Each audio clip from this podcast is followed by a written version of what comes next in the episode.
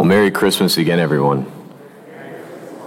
I'm so glad to get to be with you this morning to meditate a little bit on just the mysteries of the life of our Lord and then the way that they interact with our own. At the uh, Christmas Mass, and actually I forget if we get it again today, I'll check, it'll be in the, uh, the Missal. But in the solemn blessing at the end, it talked about our Lord who unites the earthly and the heavenly realm. And it's an interesting thought in thinking about that in the way that heaven and earth come together in Jesus Christ and the way that he chose to live out you know, his life in the earthly realm. I find it a very mysterious line at the end of today's gospel that, and Jesus advanced in wisdom and age and favor. When you think about that, the second person of the most holy Trinity, God, advancing in wisdom and age and favor. And part of that kind of makes me think about that line from St. Augustine about the wedding feast at Cana, that the very fact that Jesus decides to make 180 gallons of the greatest wine anyone has ever had and to make it just instantly also points to the miracle of the fact that wine even happens at all, right? And, the, just the natural process of fermentation that we get something as good as wine from grapes and water and time. You know, sometimes these things happen quickly, sometimes it takes a long time to unfold. And the mystery of Christ's life is the fact that he does advance over time.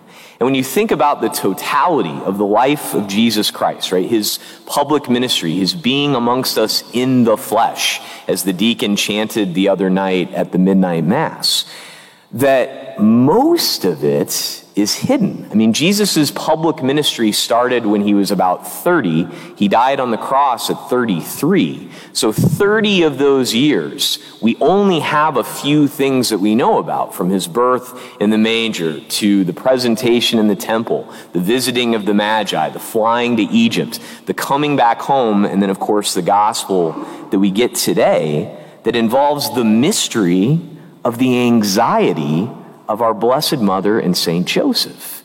Because we think so often it's like, well, I'm following our Lord. I can't be anxious. In fact, we're told all over the place not to be afraid. One of my favorite quotes in all of sacred scripture is Psalm 37, where it says, Do not fret, it only leads to evil.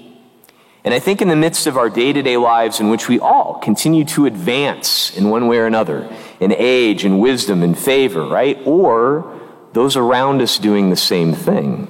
For anybody who's ever paying attention, I like to talk about my nieces and nephews, right? They are sort of like the apple of my eye that I focus on all the time. And I remember when my sister Katie first had their oldest, Daisy. And when I arrived here in 2014, she was the lone grandchild at that point, my one niece, as I said, the apple of my eye. And I remember when she was born back in 2011 and my sister came down to visit, it was incredible. It was so good to get to be with them, to get to hold her, to be with her.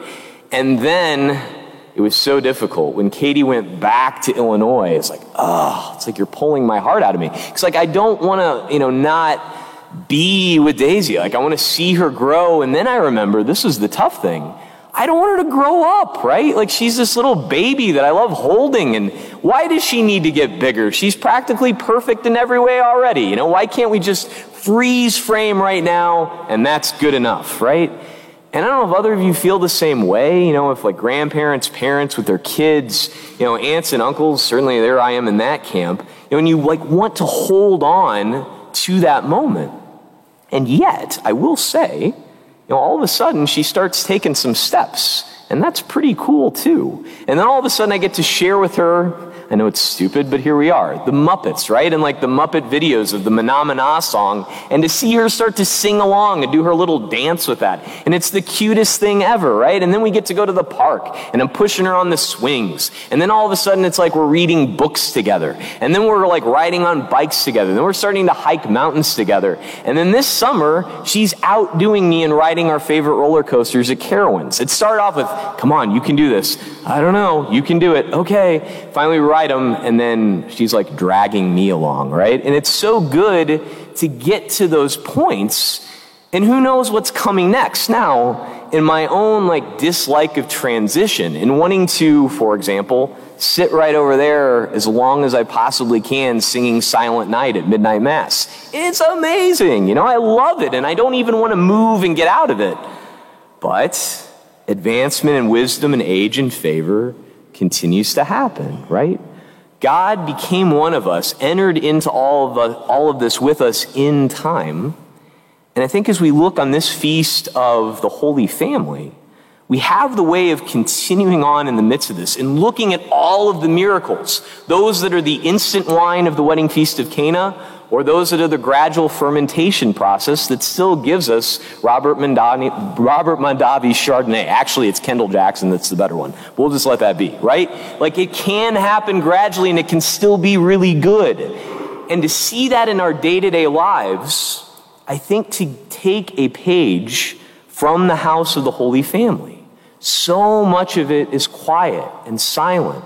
So much of it is many things that we just don't get to see and know about, much like our own day to day lives. And it's so easy to rush right through it all and to not pay attention, but to look to our Blessed Mother, who does what? She holds on to all of these things in her heart.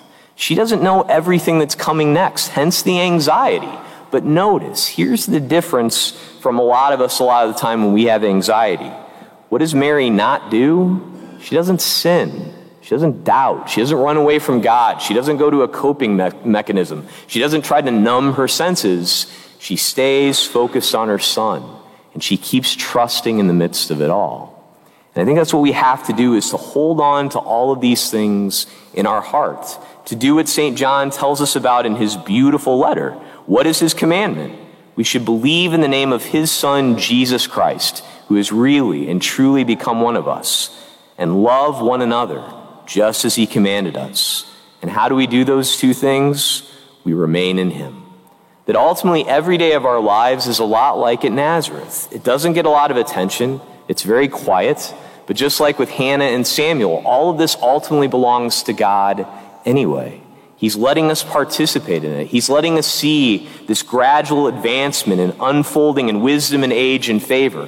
And even if you're like me and you just want to like hold on to this particular moment with this loved one in your life, the good news is, is that in that advancement in wisdom and age and favor, in remaining in Christ and asking Him for the grace to see His goodwill in the way that it unfolds, to know that with each next step, good things are on the horizon as long as we remain in Him.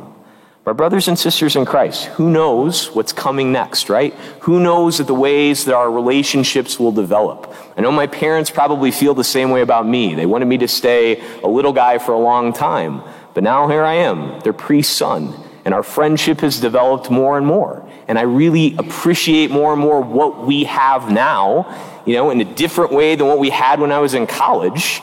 And yet, here it is. God's love continues to be present. Jesus continues to be here to be that lens that we can look through to see his great glory, grace, and present love advancing each and every day. Just like Mary, hold on to all of these things in your heart. Stay close to him even in the midst of anxiety, knowing that he can be trusted that He does love us, and He wants us too to keep advancing in wisdom and age and favor. Praise be Jesus Christ, now and forever.